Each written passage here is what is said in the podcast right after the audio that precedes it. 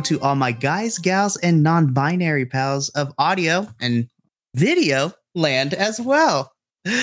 And welcome to the character creation session for Neon Memories, a lighthearted, magical 80s RPG actual play podcast and video cast. Oh, I'm so excited to play this game. You have no idea. I'm so excited to run it. I've been waiting for months to do this. If you are not aware of who we are, welcome to Vibe Tribe Productions, where we play a plethora of TTRPGs. Because why? Because we don't have lives, apparently. But I am the mad lad, the mad genius, the proprietor and founder of this lovely enterprise, Mikey. You can follow me all over the socials at Pop Culture Geek. And you can also follow all of us collectively at Vibe Tribe Productions to stay up to date on what exactly is about to go down these next year or so. So this is going to be some good stuff.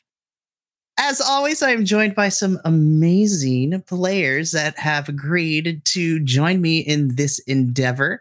So, really quickly, we're going to go around. They're going to introduce themselves to all of you, and then we'll just jump straight into character creation.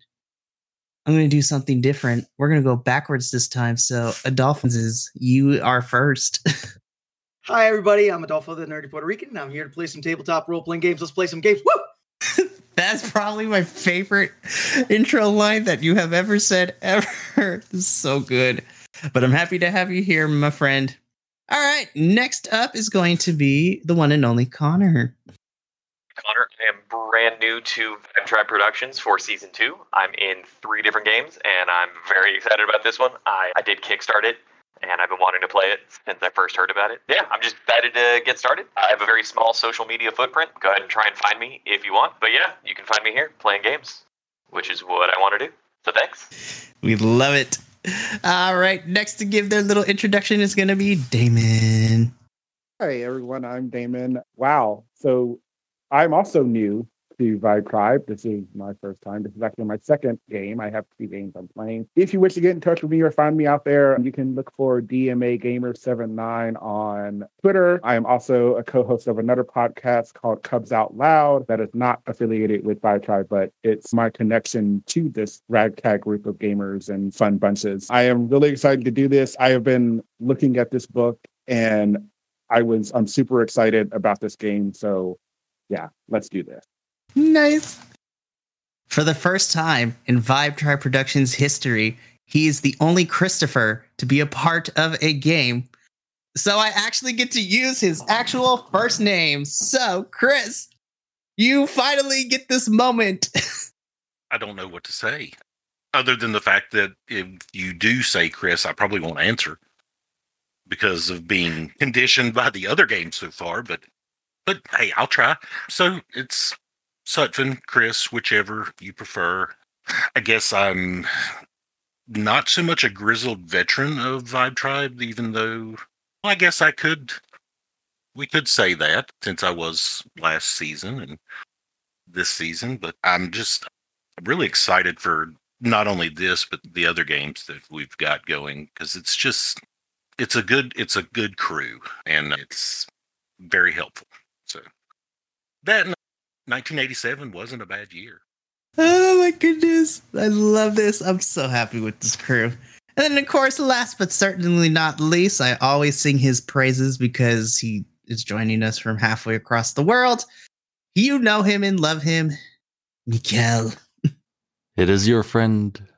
It is your favorite group uncle. And probably the only one in this gaming group who isn't an 80s kid. I am uh, Dungaree Mike. You can find me over on a lot of the Vibe Tribe Productions things. Most notably, I GM the Deathwatch podcast, The Hunt for Glory. And I'm very happy to be here, albeit very tired.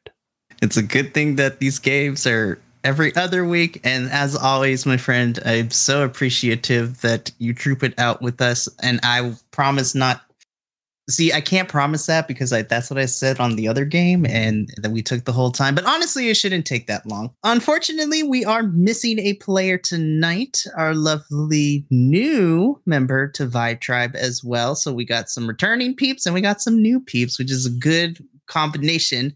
Unfortunately, our new player Martha could not be here tonight. They had a prior commitment that they had to take care of, but I am super excited to have them join us for the next session when we kick this adventure off proper. Oh, I'm so excited. This is going to be a good time. And I will let them introduce themselves when they come for the next session. Alrighty, with those introductions out of the way, let's get character creation started. So, a little bit for the listening and the visual audiences. The game that we're going to be using for Neon Memories is Light-Hearted, which is a TTRPG made by Gallant Knight Games Studios. And it's what happens when you mix weird science, the Breakfast Club, a little bit of some magical nonsense, and the ever so popular trope of stressing for finals. I'm so excited to try this game out. It's only been out for less than about a year now, so this is still fairly new on the TTRPG scene. And when I got it from Kickstarter and read the book over, though I am a 90s child, I have no actual living experience in the 80s. I do have parents who that was their jam, so I have done my research. I've asked them to help me with a lot of this. So this is going to be a lot of fun. But I am super excited to run lighthearted and to give it some love because it's such an awesome game, very simple, and the possibilities are endless. So this is going to be a good time. Tonight, the goal of what we're going to be doing is character creation.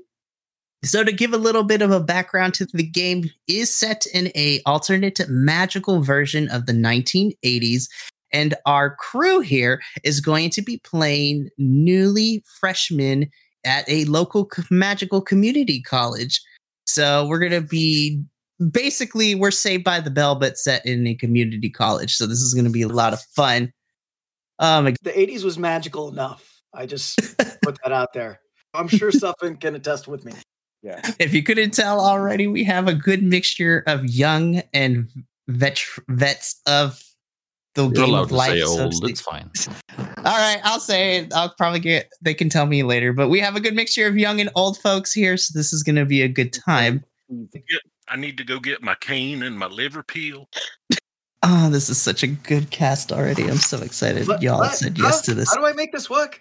Am I talking into the thing? Am I looking in the thing? Nice. Just as a side note, I'm mentally preparing myself because if I think this is going to get as chaotic as it's possibly going to be, I know tomorrow's going to be just as chaotic. uh, so stay tuned for that game when that gets released. Shameless plug for Duskvale Monster of the Week. You go listen to it. It's great. Alrighty. So- But yes, I'm so excited. This is going to be fun. All right. So character creation. So, character creation in Lighthearted is very simple and it's very easy to follow. There are really only one, two, three, four, five, six steps that any player needs to create to their character, and it's very simplistic when it's implemented. So, for my players, if you haven't already, you're going to want to open the PDF if you're able to now as I explain step number one to our listening audience and for you guys. So, for my players, if you open your lovely PDF, or for those of us that have the book, look at these sexy pages, y'all. Yes! There's nothing like pages in between the fingers.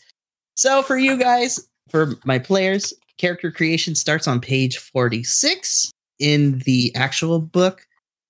So making characters and all that stuff, because that's where we're going to start. So for lighthearted, the way that character creation works is that just like any good 80s movie and TV show and high school in general, the first step in character creation is for our players to pick a clique that they're going to be a part of. So lighthearted leads heavily into the classic tropes that we see through media not necessarily playing them as stereotypes, but the generalization of these cliques allows for more nuanced exploration of how to bring these to light. So, in Lighthearted, there are a total of six different cliques that our players can pick. And then there are certain specialties within each clique if they want to go a certain route with that character that they're allowed to pick these subset cliques as well to give it a more narrow focus. So the six cliques in Lighthearted are the prep, the jock, the rebel, the geek, the outcast, and because the Kickstarter raised enough money, they added a sixth one, the new kid, which has been very interesting to read.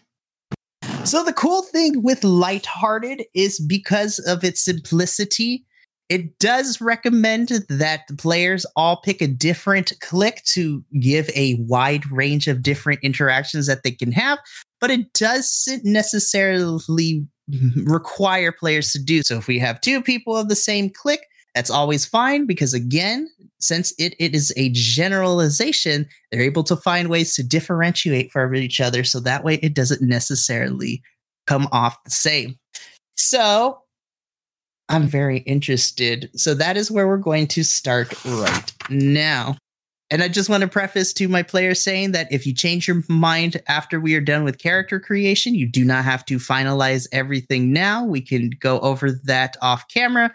And so if you feel that you have a different idea, I'm all for it. It's all good to go. But uh, let's see. I'm going to be a teacher for a moment. Do I have a volunteer who would like to go first, or am I going to be pulling sticks? All right, Conner, start us off. Teacher's pet. Yes, very much. I want to preface and say, with all my characters, I'm so sorry for what I'm going to do. But. I love this system. I've been reading the book a lot, and I really enjoy the clique system. But I really fell in love with the specialization aspects. So if it's okay with everybody at the table, I would really like to go with the Gearhead, which is a subset of the Rebel, who's focused all of their anger on society on building and using their machines to create a better life. And I like click for me, no problem. As a mechanic, I fell in love with the idea of playing an 80s mechanic kid. So if you're cool with that, I'd like to take the Gearhead. Only if your character has a broken down 84 Trans Am. So I had two ideas. I had a nerdy joke, and then I had an even worse joke. And the nerdy joke was a Dodge Warlock because it's a RPG, and it's an atrocious, gaudy truck, or a Subaru Brat because then we could have a Brat pack. And it had the plastic bucket seats in the bed of the truck. It's Uh-huh. bad. It's real I bad. will, I will accept the brat. I will accept. the Okay. brat. That I did some fine. research on it, and the Brat is like obnoxiously. I'm so sorry for other gearheads out there, but a Brat truck is just why? Just why? There's no reason for it. Gearhead with a Brat truck, yeah, cool, works for me. I think Thank that's you. fine. Thanks Yeah. for letting me go first. I appreciate that. I'll write that down. I know, me too. Okay. Alrighty, who's next? All right, Mikael, what you got?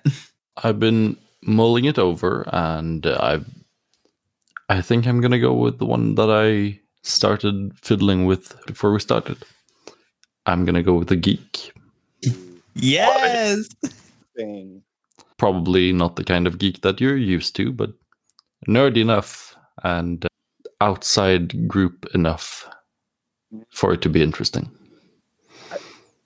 I feel like it'll work really well. I like this idea, this premise of because as I'm as you're talking and I'm looking at you right now, I'm kind of like, okay, I can see that juxtaposition, that kind of okay. And if you can if you can do the a, a nerdy voice, I would die right now. Hey, Damon, we are playing a role playing game right now. The fact that you don't think that I look like a geek, it's actually fairly appalling, and I'm hurt. Uh, my therapist will be hearing about this. And I am dead. And I am dead. And now I'm dead. So you're playing a goth then. Oh, this is so beautiful. I was gonna go into like a geek, but like in an agriculture way.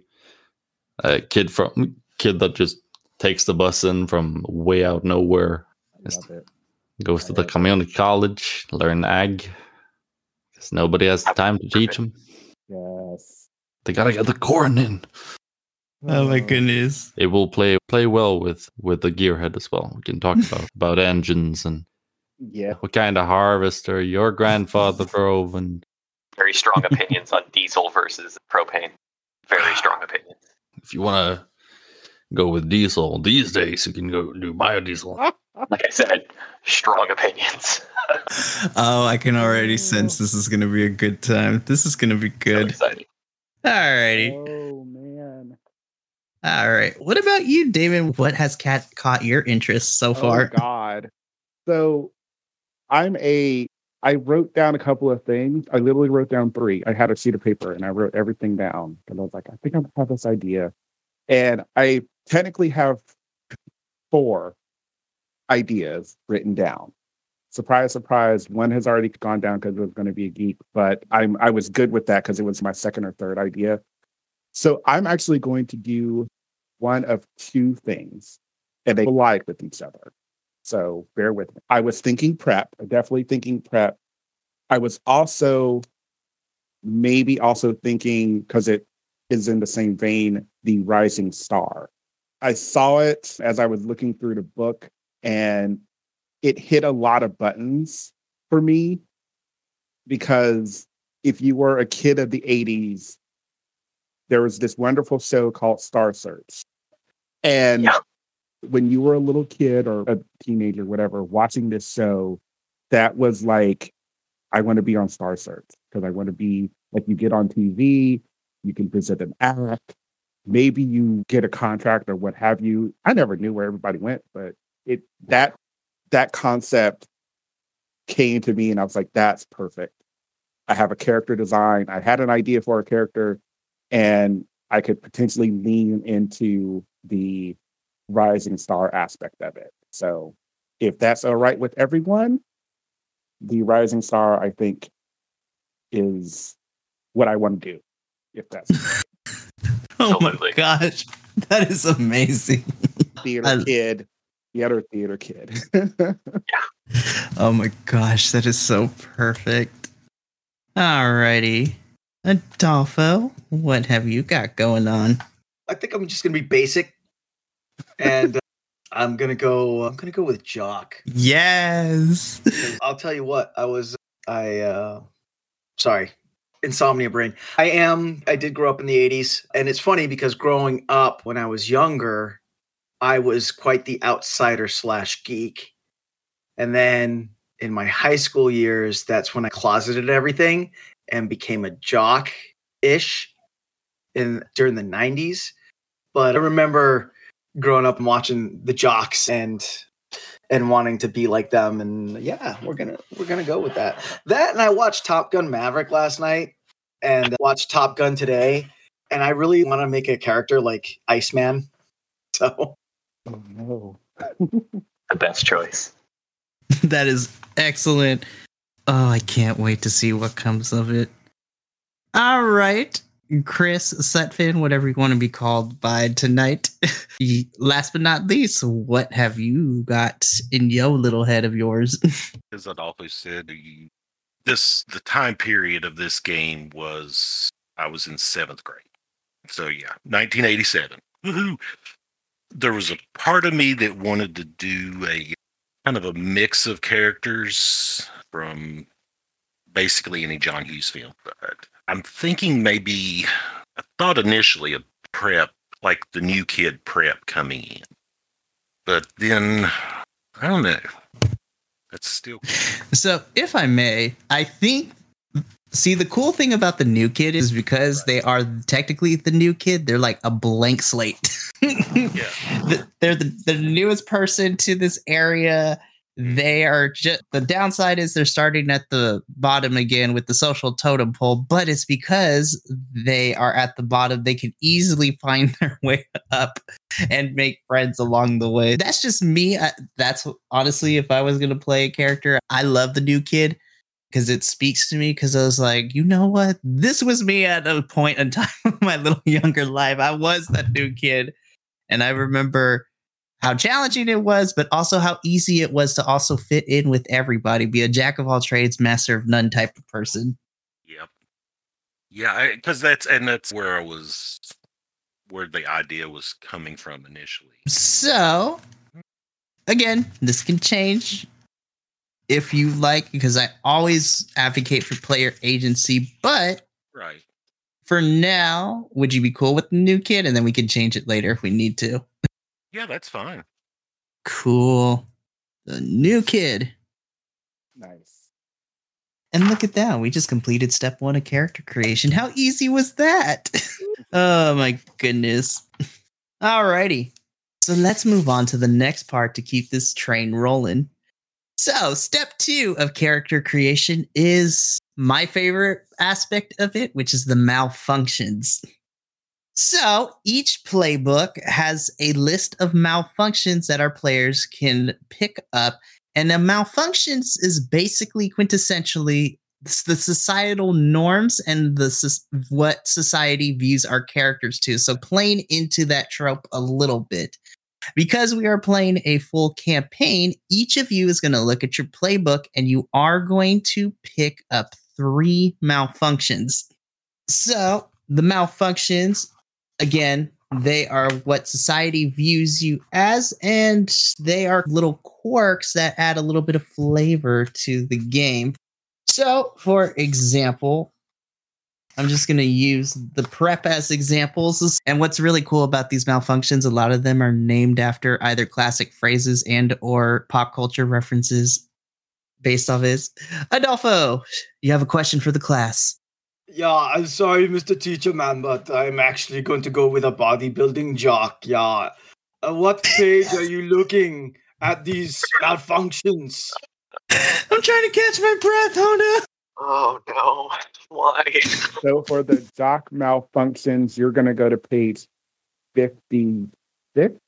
Oh, God, that's the bottom. Yeah. Yep. Page 56 for the jock malfunctions. And actually, since we're on the jocks, let's start with those.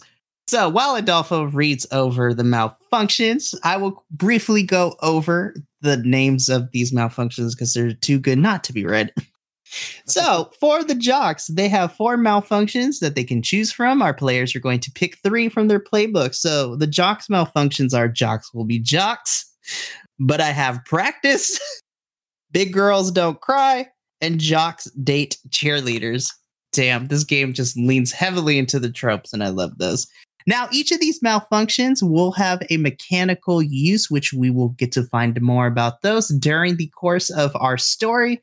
But for the audience, just imagine all the tropiness that jocks pull in movies, TV shows, any type of media, and it's bound to gonna happen in this game. It's so good. But yeah, so those are the malfunctions that the jocks can pick. I hate to put you on the spot, Adolfo, but what are what three malfunctions look pretty good to you? You need to give me a moment. I do not do reading very well. I must read. Give me one moment. Most excellent. This is hold up. What's this one? Actually, have a question. yes, Looking at Conner. Malfunctions. What do you romance in this game? Is that going to be like a pivotal thing that we're planning for, Oh. or is it Hmm. uh, from a metagame mechanic standpoint, but also from like a theme and choice standpoint? How romantic are things going to get theoretically? Theoretically speaking, I would say I always offer that avenue for players if that's what they would like in their game. If they want their character to pursue a relationship, I am all here for it. I already got a chance to do that in one of the season one games in Legend of the Five Rings. It turned out very beautiful, but that's because the players were awesome. So it's not a part of me. But that is something I always advocate for. So if that is what your character would like to do, that is fine. As far as the thematics of it, I would say because you guys are in freshman year, probably will the most we'll ever do is probably that initial phase and then maybe a first kiss. And then if we go to the next stage maybe but it's it's basically like we're at the end of the movie and they finally get their first kiss after all the craziness that has happened and all the events that have transpired But if we want to go beyond that point, we can. But that is something that we talk about and then we plan accordingly. But yeah, so it's more of the okay, let's make it official now and have your first kiss and start holding hands in public and all that jazz. So talking with crushes and the flirtation aspect is a gameplay thing for us, but beyond that is a see how it goes thing. Yes. Cool. Okay. Cool. I have made my decisions. All right, Adolfo.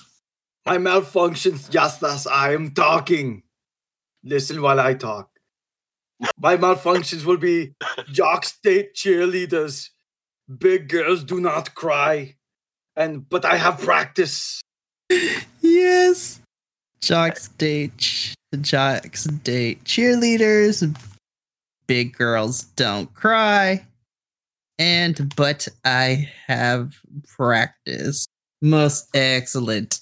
As I mentioned, we will get more of these malfunctions as the game progresses, but for the players, this is important for you to note because this may help or hinder you down the future. So it's good to know your material well. Alrighty. Which one of you go- wants to go next? the most dreaded question. Okay, go for it. Sure. Write these down. Let's check. I did. I'm going to do, since I'm using the Rising Star, I'm going to do Biding My Time. And I, since we're going to potentially play with the romance kind of things, I'm going to go with Showmance because I, I just, I one, I like the name. And then two, I think it'll be kind of Oh, that's awesome. So biding my time, dramatic and showmance. And then the other one, just because the name sounds cool, center stage. Alrighty. So biding my time, dramatic and showmance. Sweet. Alrighty. Who's next? I will go. So for the Go gearhead, I'm going to choose tragic backstory because every rebel needs a tragic backstory. Danger zone because Archer, and Heart of Chrome because the poetry of Heart of Chrome is just too much for me, and I'm not taking Rainy Day. I will say it was fun to watch Adolfo just lean back in excitement that there is a malfunction called Danger Zone, especially after what he recently just shared what he was just, watching. just for you, Adolfo, and for me. I but- appreciate it, yeah. It's very That's very nice, dear. Alrighty. Let actually let's go with you, Mikael. So what were you looking towards for your malfunctions? I have chosen, well, actually, pushover and awkward. I don't think that's the voice he's gonna do. It'll be something. nice. That is awesome. So a pushover and awkward. Uh, Nice. Oh, that's great. All right, so Sutphin, we have you as the new kid. So, what malfunctions are you going to go with? Two lies and a truth. Nothing's forever. And in honor of my little brother who's 10 years younger than me and got to go see them in concert, hanging tough. Nice. I did not go to that show because I thought I was too cool for it. Too cool for school. That was the new kid on the block dance, by the way. It was the dance they did back in the day. Yes. Is- I guess that's important too. That we're going to have to explain it for the kids out here. Oh Don't- God. Listen, 40, Mikael, 40. don't worry. I'm pushing 30 in a couple months, but I am a child of the 90s. I have rewatched Glow for s- seven times now. Yeah. Mostly because I'm a wrestling fan. Uh, Excellent. I am. If that show does it any justice, I'm well. I'm well versed. Oh my goodness, I love it. It's so good. Alrighty. So with malfunctions taken care of, now we jump into strengths. So looking at the same playbook, so you have strengths on the next page of the playbook that you are using. But strengths, whereas malfunctions are the expectations society has for our characters, The strengths are the things that they personally dig deep when, I don't know, they need it. And it's more part of their personality that gives them benefits when it comes to certain situations. So, for strengths, you also have a list of four, but you guys are going to pick two from your clique. So you only get to pick half the list for this one. And just like the malfunctions, the names that they've got going on for all these are just so beautifully named. So I'm actually going to start backwards. so we're going to go with you first, Sutphin. So there are four strengths when it comes to the new kid the right stuff, party trick, sweet little lies, and that could be me. so you get to pick two of them. I know I'm putting you on the spot, but talk it out with me. What are some um, strengths that stick out to you?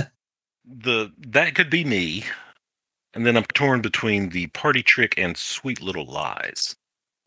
And so with the uh, would using party trick and two lies and a truth for malfunctions cause would that contradict each other, or am I just reading too much into that? Let's see. Hmm, That is an excellent question. not necessarily. yeah, so not necessarily. Okay, let's do party trick, and that could be me. Cool. Alrighty, so party trick, and that could be me. Yep. Alrighty. Cool. So now continuing to work our way backwards, we're gonna go on to our geek. So Mikael, what strengths were you looking at? I have chosen just the facts and super nerd. I'm making it a requirement now that you have to use that little jingle every time you use that strength. I'm just Oh, kidding. it's gonna happen automatically. We're gonna be we're, we're gonna be sued by Warner Bros. and DC so fast. Put it in a minor key. That'll make it work. Dude, if I was playing an Outcast, that would be my my theme song. Oh my goodness. That is amazing. So just the facts and super nerd. Alrighty. So Damon, the rising star, what strengths were you looking at? Okay. I wrote two down and I'm not sure if I want them or not. But I, I will take one. I know for sure. I want to take triple threat. nice. I just the idea of a plus two anytime you try something new is a fun thing. And then I am oh, I'm torn between dance classes and cattle call. I'm reading the description for Cattle Call and I'm having a laugh. Yeah. You have an army of extras in your phone book that you can hire to help with the problem. Make a glam roll and see how many you can afford to hire. You literally have an entourage on speed dial. That's so great.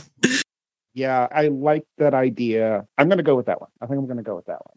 I think Oh, nice. the idea of because you know this the trope falls under kind of the prep so you know they're top tier of the school they're what have you so of course they have a bunch of underlings that would like gladly do anything for them i, I just i like that idea and then oh i'll talk to my the director and put make you maybe make you an extra All juniors in high school clamoring at your at your scrap. Right. I'm also reading the way they describe the results is great too. If you get a three or below, it's like too many extras show up and you can't pay. now you have an angry flash mob oh no That's hilarious to me. Yeah. That's so good. Awesome. I'm so ready to see that in action. All right, Conner, what strengths are were you looking at for the gearhead? I I know I want junk in my trunk because I can't not pick that one with that title. Sorry, I'm having a can I trunk ask full of you? illicit goods at any time. What? Sorry, can I ask you what you're gonna do with all that junk? All that Oh, nonsense junk. inside your trunk. Truck. I'm going to share my trunk full of illicit goods.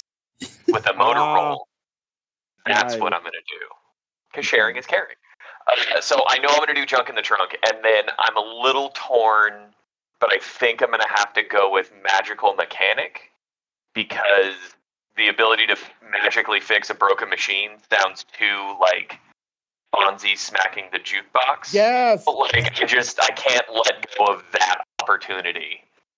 So I'm gonna go with it. Or you're like you, you pull out the Nintendo thing and just like oh, blow Oh yeah, it and then up. yeah, that's exactly it. It's all gonna be complete, like totally debunked, and yet somehow it still works. Fixes. Right. So yeah, absolutely. So yeah, those are my two choices. I love this. I love this so much. So excited. I'm so excited. All right. Last but certainly not least, Adolfo, what strengths have our jock thought of? There are only two strings that I have I can choose from that would fit this character, and that would be athlete and corn fed. Yeah.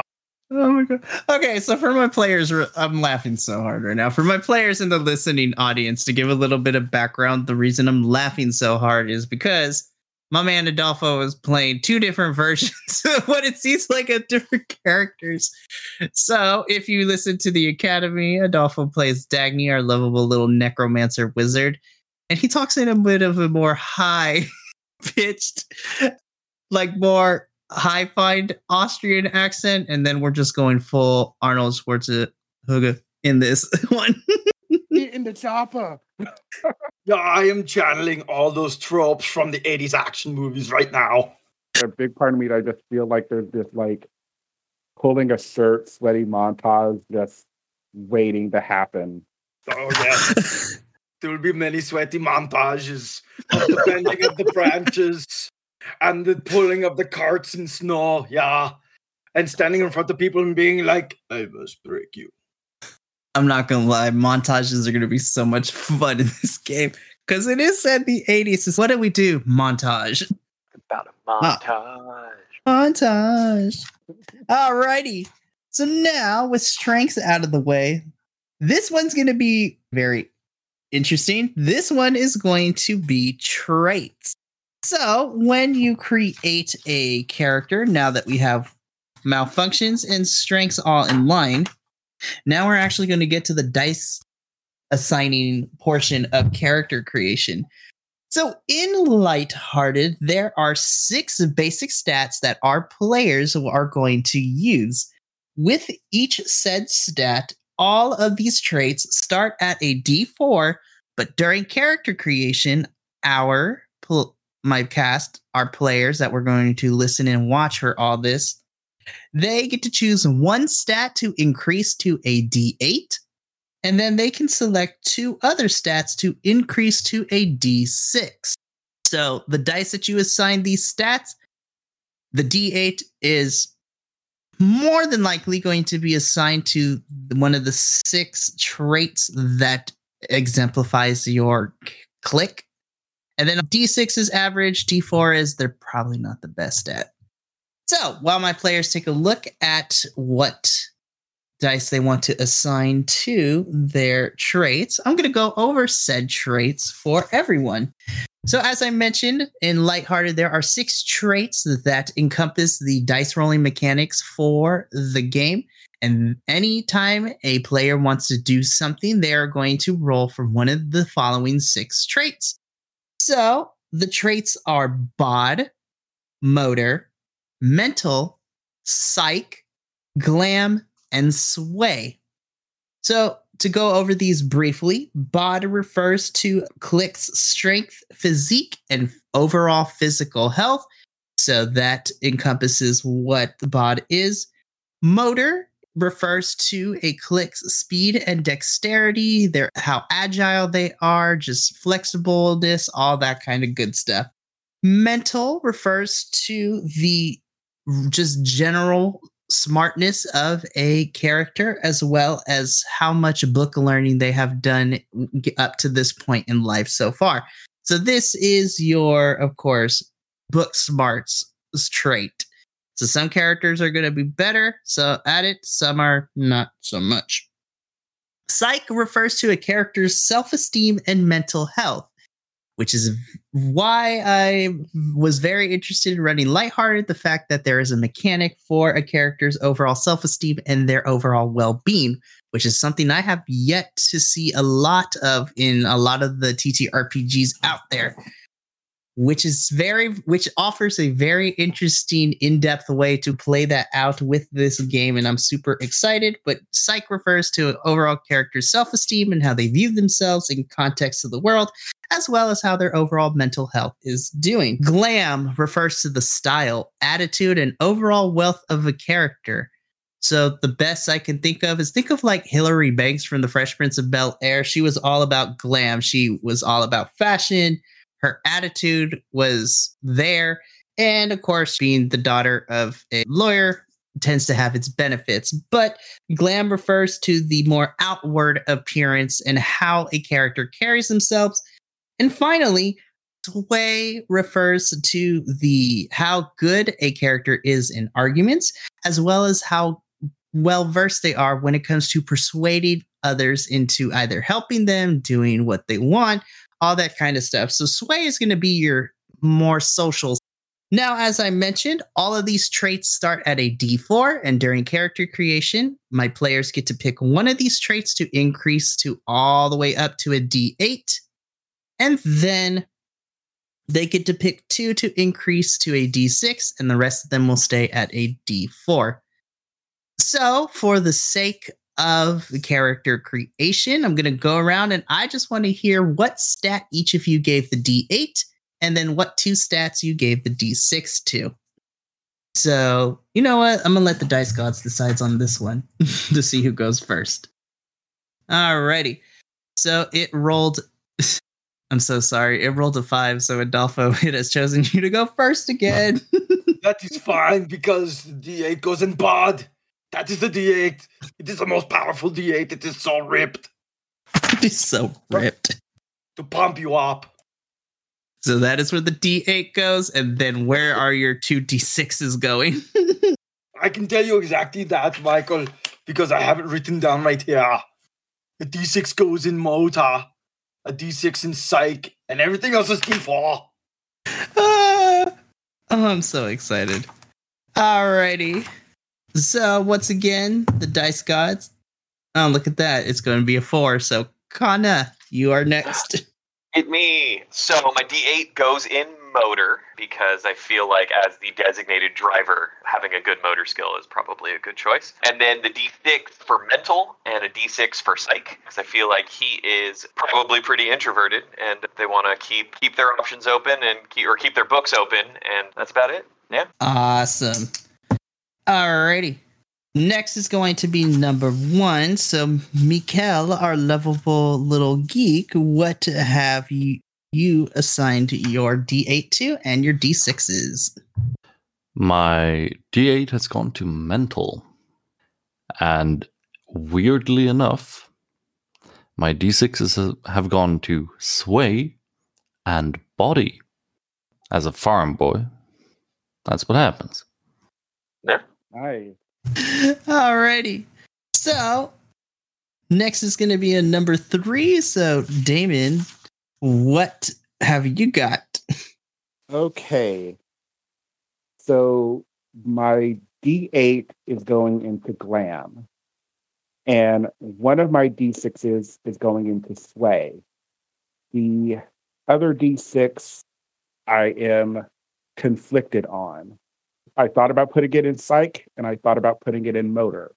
I'm trying to, I was, I was, motor is more because the triple threat actor, acting, singing, acting, dancing, all of that. I figured having that dexterity, to use a, another term, would be good.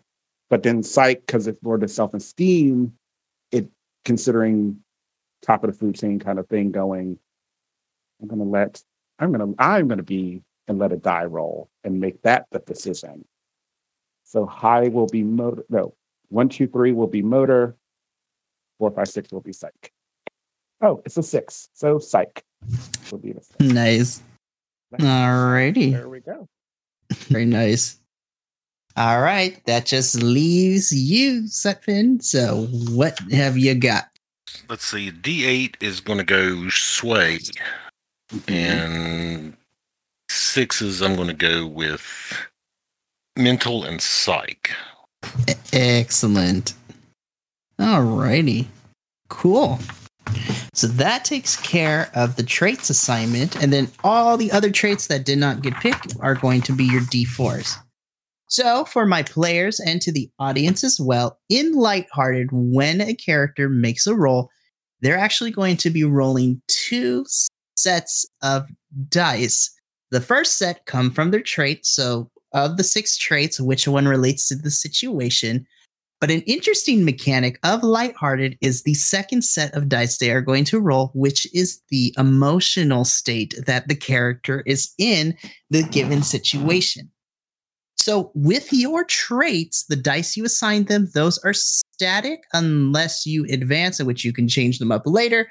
But for the most part, they stay static. So, whatever die you gave those traits is what they're going to stay at for a good portion of the campaign. However, the emotional state mechanic is very interesting because at the beginning of each scene, the players will decide what kind of emotional state that their character is in. And because this game is drenched in the neon colors of rainbows, each emotional state is represented by a different color. So when a character starts a scene, the player picks what emotional state they are in. And the interesting thing is that it changes between each scene, just like how a regular person goes through various emotions throughout the day as a response to different environments, stimuli, situations that come across to them, which is why I really wanted to run this too, because it'd be interesting. So, in a given scene, whatever your character's current emotional state is going to be given a D8. Then the two emotions on the either side of the emotional state spectrum will get a D6, and then the rest of the emotions are a D4. And the interesting thing is with the emotional spectrum here, it will always slide. So the way that those dice are allocated will always change from scene to scene. So, on my player's part for character creation, there's nothing really for this particular step that you need to do right now. The emotional state comes more when we do actual sessions. But to give you a brief overview of the emotional states, the following Roy G. Biv, which is a term that has forever been ingrained into my brain. The colors are in order as in the colors of the rainbow, and they are as follows as red, orange, yellow, green, blue, indigo, and violet. So the colors of the rainbow. And to give a brief description, so if a character is in the red emotional state, that means that they are hot, wrathful, passionate. So different emotional states that coincide with the color red. Orange in this game represents them being more aggressive and vigilant in a situation. Yellow is joyous and optimistic. Green is peaceful and trusting and is at the center of the emotional spectrum. And also, just as a side note, the designers of this game did a really good job of describing everything because green is usually referred to as the more peaceful color and is that your when a person is at their most zen is in the green state. Blue is when a character is confused surprised or scared. Indigo is very interesting because it represents when a character is remorseful or if they're feeling sad. So if a character feels is in their feels, indigo is probably what they're feeling. And then violet on the opposite end, where red was wrathful and passionate, Violet is cold, disgusted, and bored. So that nonchalant attitude of certain things. Now, when we start our actual section in the next episode, we will actually put these emotional state mechanics into action alongside our trait rolls. So when characters roll, they roll the trait and the emotional state together, and then we can figure out what the result of all that is. All right, gentlemen, I told you that character creation was going to be easy because now we're on to the final step, at least on camera and recording, because then you're going to do the last part on your own. So I'm going to give you some homework for that one. But now we get into the probably one of my favorite bits of this game, which is a bond. So in Lighthearted, even though these characters are technically adults, they are young adults at that. They have just exited and are high school and are now just starting their lives as young adults. And as we all have experienced at one point of our lives when we were that age, just fresh out of high school, we're trying to navigate the world with who we are to figure out what path to take, who we want to be as a person, all that good stuff. And the cool thing in Lighthearted is that each character gets a bond. So a bond mechanically works as a secondary character, so basically an NPC for me to play.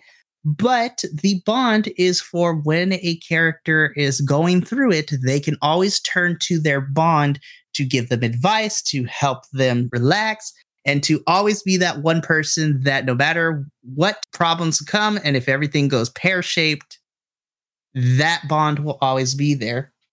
So now this is gonna this is gonna be the more detailed portion because each of you with your character concept you are going to pick and create a bond for your character so when you create a bond, this character can be an anchor for your character. So the person that will keep them grounded. They could be a best BFF. So a best friend forever. It could be, in certain cases, it could be another criminal. It could be a lover. It could be a mentor figure. It could be somebody you hold on a pedestal. There is no limit to what you can create. And leaning into your tropes, there are also a plethora of options that you can pick, especially leaning into your clique. Okay. So I'm actually going to give y'all about a minute or two to start, at least think about the initial one. So we don't have to get into super detail right now. Part of your homework would be to give you a more extensive background of it. But for character creation, I just need to know the type of relationship you have with your bond, and just a brief first name and a brief description of who they are, their personality, yada, yada, yada. So I'll give you guys about a minute or two, and then the dice gods will decide who goes first.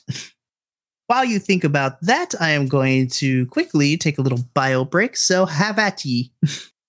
so ties aren't of the player characters; they're NPCs. So ties are with other player characters. Bonds are a uh, uh an NPC that you're ultimately making that is connected to your character. All right. And I think the ties that are listed on the clique pages, those are the ones that we do, or those are between us, right? Not the NPCs. Right. Okay. Yeah. Cool. Ties will be if I watched a like a session zero of another a campaign that was online. And ties essentially are we're going to be asking each other or saying things we want, and then someone can jump in, depending on how we want to play it or how it's going to happen. But I think that may be part of the homework. Got you. Okay. I could have swore that there was a page in the book going over the tie stuff or the bond stuff.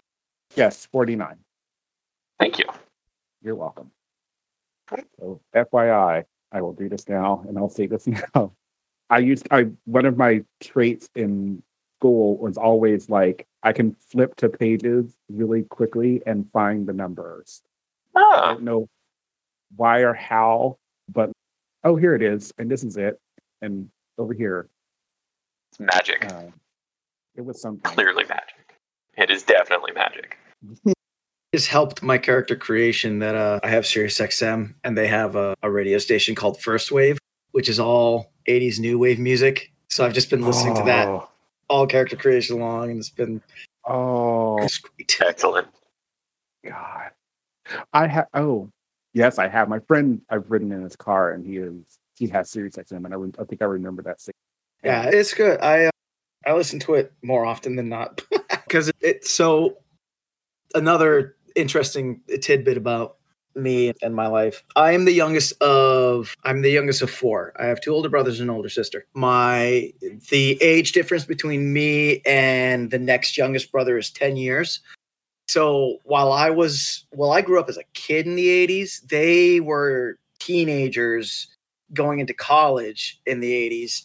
So my sister, I remember vividly, she loved new wave.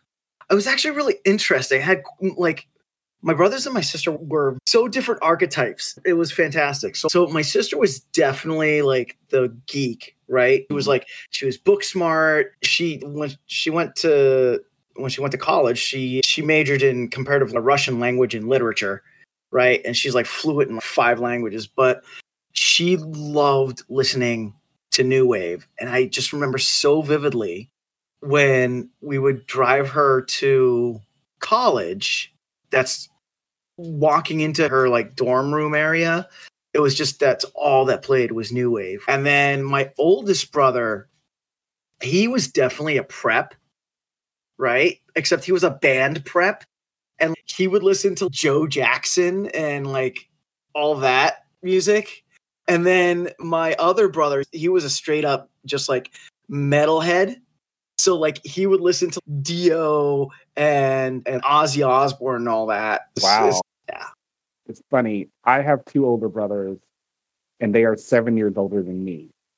And then I had, she passed away, but I had a younger sister, but she was only three years younger than me. So we grew up together. So I, if we're using 87 as the launch point of this game, I was eight.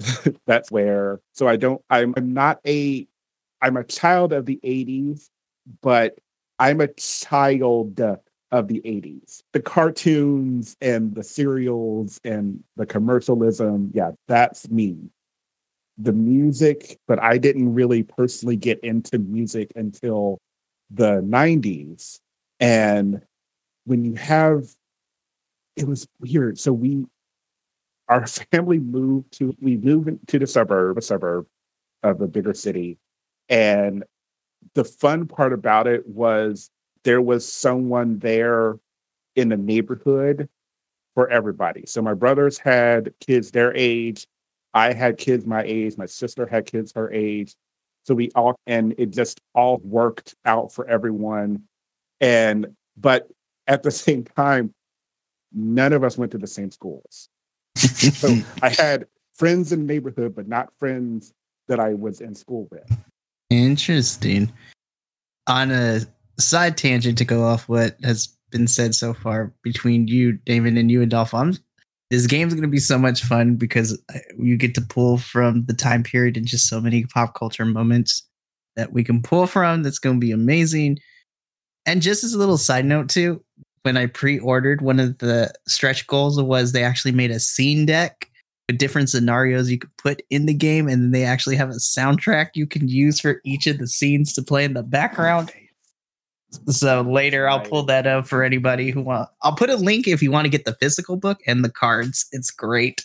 Oh, Alrighty, so I have decided by the dice gods. So now we're going to go through quickly through bonds, and the dice gods have decided to pick you, Sutphin, as our first person. so, really quickly for your bond, you can just tell me what kind of relationship you have with them. So, are they an anchor to keep you grounded, a friend? Like it can be anything, as well as their name and a bit about their personality, so to speak. Because I will be playing all these bonds at some point, so this is is going to be helpful to prepare.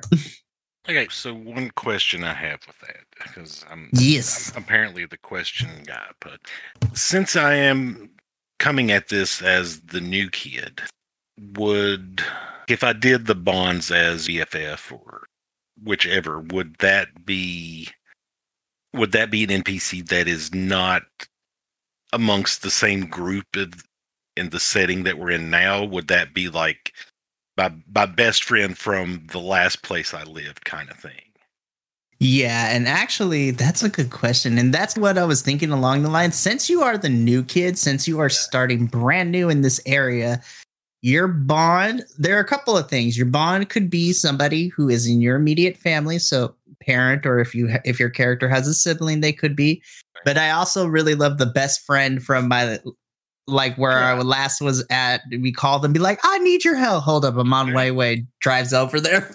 Yeah, that's I think that would be because it not only with that, I think it would be good as some of the other traits that I've as the, the two lies and a truth. So I can say my my best friend who is now a lawyer whatever. I can just I can just make stuff up and go along as it kind of thing. So I think I may do that. Awesome. Alrighty. So with your Yeah, as the BFF. cool. So we got a BFF. So now the fun part. What's their name? Oh. So let's say as a true 80s name, say Chet. Yes. All right, Chet. Yeah.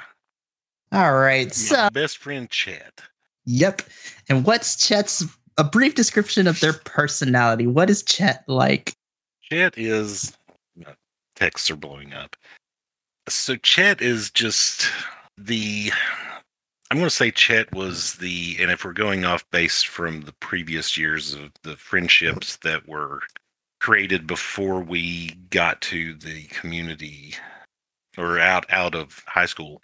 Let's say the not so much the slacker type, but just the the one that just barely got by, even though he was able to do whatever he wanted. He just didn't apply himself, kind of thing. He was the C student that could have got straight A's and went to wherever he wanted to go and do whatever, but just didn't really, just wasn't interested. And I may or may not be borrowing some of this from real life experiences. Just Listen. saying. Just saying. Uh, based on a true story. Yeah. yes. Names have been changed to protect the guilty.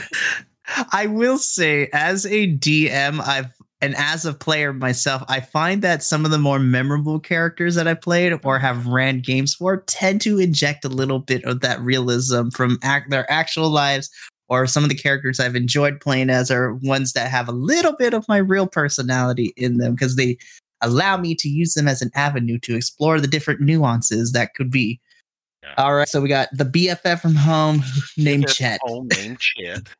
Oh my gosh. And so now I just gotta now I just gotta my home like you guys will have homework. My homework will be how am I gonna play these characters? I get to play everybody else. Uh, that's oof. That's gonna be fun. Alrighty. So next up is going to be Damon. Damon, what type of bond do you have for your rising star? Given that they're a rising star, the one that popped into my head as I was looking through them was the pedestal. So, someone that I'm essentially rising to become is the kind of idea. So, I've given them a name. Her name is Alexis. I gave her a full name, actually. I wrote it down. So, I did Alexis Michelle St. John, is like, yes. I went Good name. you I you said we said 80s and I was like that is so fucking 80s I don't even believe it. So Alexis Michelle St. John, she is the so we're freshmen. So she will be the quote unquote success story that I know. So when I when she was the one that like a maybe a year or two older went on make got the big break or has gotten the big break okay, actually, we'll call this. Is she's fallen because she's back home, but or maybe she's close by. Actually, we'll do that. So she got the big break. She's been she's done like TV and the commercials, and she's maybe had a minor role in. I'm trying to think of an 80s an 80s team. Oh gosh, I don't want to say Days of Our Lives. Oh yeah, so like a minor role, like on Days of Our Lives. Santa And- Barbara. If so she's he's the one that has gotten some things, gotten the big break, and is but still is humble. So you've got that friendly person, but I like the idea of the pedestal being the someone that I would drop everything for to do because to me it feels yeah if Alexis gave me a call or reached out to me and said "Oh, darling, I need something for this. I'm in town, and I need to. I need someone to bring me something." You would do it because I know that she has the connection. I love that description. I'm so excited to give that a personality. It's one of my favorite archetypes to play. It's going to be really good. Accents may be thrown all over the place, but it's going to be a good time. Which is funny because we're from the same place. She picked it up in Hollywood. That's what it is. Yes. Yeah. That's the trope I was going with. I forgot who it was, but it's like that one character every time Alexis is like a different, she's either doing something like a commercial or something in a different outfit with a different voice. It's just so fun. Oh, this is going to be great. Alrighty, Adolfo, the dice gods have decided you go third. So let's go with you. Let's go over your bond. So, what kind of bond are you going with? Yeah, I my character, he's going to have a mental bond with his grandfather, Wolfgang. Yeah, he will be my opa. Wolfgang, that is, oh, that is glorious. Alrighty, so mentor Wolfgang, and then what? Give me a little bit about Wolfgang's personality. Wolfgang is a very pumped and jacked Austrian that came to the United States probably sometimes in the 1960s. He's as big as a barn. Yeah.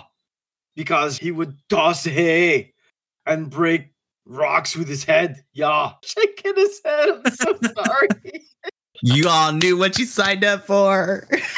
you yeah, let's get your thoughts real quick. You are next, but let's get your thoughts on this first. Breaking news local Puerto Rican actor mysteriously found in in Austrian beer house. Nothing more to add. Back to you, John. I am uh, gonna use the bond anchor, and in this case, my my character's anchor is Gab O'Sullivan. They them. They wouldn't even be in college if it weren't for my character, and might need more help. And then a little bit about their personality they're old friends with my like known since at least high school, probably before, and they're very messy. Oh, so messy. hey, I dropped my school bag. Can I copy your homework? We're not in the same class, Gab. That's all right. My my teachers don't notice. Please. Oh no. I'll, I'll go with you to the teacher's office, get your new homework. Thanks. You're the best.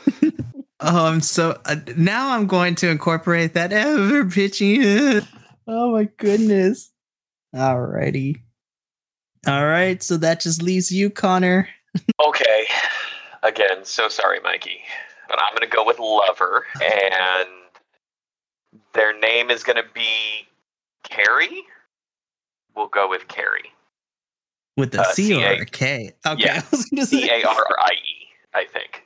I think that's cool. pretty 80s As a 90s child, I do not know for sure, but I would say it's an IE. So the thing that I like about the lover option in the book is the put them in control of a social situation. I think that makes me think that it's two different social classes. So I think they would be in a very different clique and between Carrie and my character, there's probably a complicated past, and I would say, I would say a, a secret romance. I Ooh. think hmm. I think that's interesting. So I don't think anyone else knows. I think they've been friends for a long time, but they are together clearly, but not openly. And I, I want that drama, is what I want. So beyond that, yeah, I think, yeah, no, that's yeah, and it could be an extra person on Carrie's side who doesn't know, or I, I don't know. I'll leave that up to you slash us, but I think a secret lover is, is needed in the story. Oh, I'm so excited. Okay, so then just to help me out, Oh man, what give me a little bit of Carrie's personality. I think that Carrie is a caring person because that's an awful thing to say out loud. And I think they I think they're very studious, and I think they're very like effortlessly popular and social and like in like stark contrast to the introvert that I want to throw into the game. I think they're very I think Gary is very much a social butterfly and very much often everybody knows everyone and can easily float from place to place without needing like introductions or anything. But at that same time needs that I think the relationship for me would be needs the reality of my character from the past. But Mm. yeah, yeah, I think that's complicated and weird, and I like. it. Ooh, this is gonna get. Uh, I'm so excited. If you can't already tell, I live for the drama. All about the drama. is, is it me? Am I the drama? Yes, I am. Hi, it's me. I'm the problem. Yeah. Oh my goodness. Alrighty, gentlemen. So with that, that concludes at least the on character create character creation for lighthearted. I kid you not. I listen for the audience out there. When I say this character creation system is easy, I'm not joking. This is probably one of the easiest character creations I have ever come across. But because it is so easy, it leaves so much more opportunity for my players to explore those nuances and add depth to their character, which not a lot of TTRPGs out there tend to keep in mind when it comes to that, but I'm super excited. So before we sign off, so my players, you do have a little bit of homework over the next two weeks. So thankfully, you have some time for this. You're going to finish the last step of character creation, which is defining who your character is. So, what kind of culture do they come from? What are their pronouns? Because in Lighthearted, it is very, it keeps in mind the nuances of when this game is being played. So, characters will get to choose their pronouns, which I think is an amazing thing to do. You will also pick out a style for your character. So, going through the character creation book, you can pick their style, like how they dress, what's their aesthetic that they're going for, what kind of coping skills that they use in order to relieve stress, which is going to be an important factor in this game. Grade, you don't have to worry too much because you are all going to be freshmen, so everybody's going to be in the same. And then one of the interesting things is because you are going to community college, everyone is going to pick a class that they are going to attend. So I was like, I wasn't kidding when I said there may or may not ca- be finals that cause stress to these characters. So that's one of the more interesting aspects of Lighthearted because it's set in a magical community college. They are, our characters are going to go in class. So I'm super excited to play out the wacky professors that they're going to encounter, as well as some of the people that are on the campus. But that is what you're going to do over the next two weeks. And obviously, if you all have questions, feel free to reach out to me. We'll go over them. You have a copy of the book, so at your leisure, you can. I also recommend to my players, if you can afford to, because I know everyone's situation is different, I do recommend to buy the physical copy because me personally, I'm very analog. I love feeling the pages in between, but we always want to buy the physical copies and anything from our lovely publisher at Gallant Knight Games because we want to support our small creators and our gaming studios out there and spread the word. Adolfo, do you have a question for the class? Actually do because this is a new new system for me and i'm sure for those in podcast and vod land this is a new system. So i'm reading over the styles and, and in the book i see that they have hair face threads but then they have glamours. So my question is in this setting is everyone humanoid and then they ha- they can have like a some distinguishing thing like fairy wings or something like that or is this kind of like a monster high type setting The answer is yes. no, but so the cool thing with Lighthearted, and if you take a look through the book, you can see all types of art. But because this is a set in an alternate magical universe of the 80s, a lot of the pretty much all of these characters are humanoid, but They are humanoid, where some of them can be vampires, some of them are little pixies and fairies flying about. Literally any type of humanoid magical creature that you can think of pretty much exists. So again, because we know the 80s was a very interesting period where there was a lot of it. So essentially, yes, it's like Breakfast Club with Monster High with all anything you can think of. So any humanoid magical creature is in this universe.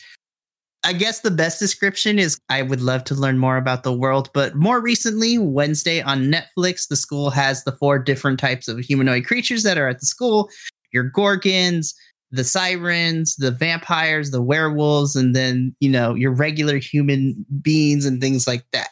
So think of that, but apply it to a grander scale and set in a community college. There's literally in the scene deck, there is different things. There's a vampire biker gang that may or may not show up now. there are some werewolves who party too hard.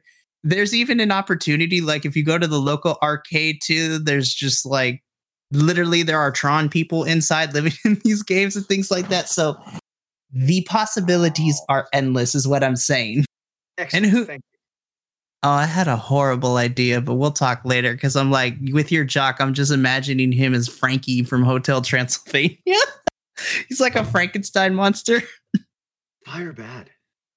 But yes, so essentially, that is your guys' homework over the next two weeks to finish out your characters. And then, of course, if there's anything you like to change or need clarification on, you guys always can reach out to me and I'd be happy to help. But while that's all going to be taken care of off camera to the listening and viewing audience, that is going to conclude the character creation for Neon Memories. When we come back for the next episode, we will actually jump straight into the action where we're going to have a end of summer house party for our players before they leave for community college. It is supposedly rumored to be the largest party of the year, and they have all finally made their way to attend said party. But what will go down at this house party? You're going to have to tune into the next episode to find all that out. This has been Mikey, and for my lovely players, and to you, the listening audience, thank you so much for tuning in.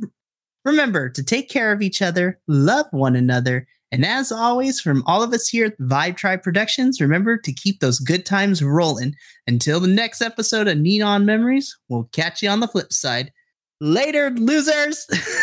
This has been a Vibe Tribe production. Remember, take care of each other, love one another, and as always, keep those good times rolling. We'll see you next time.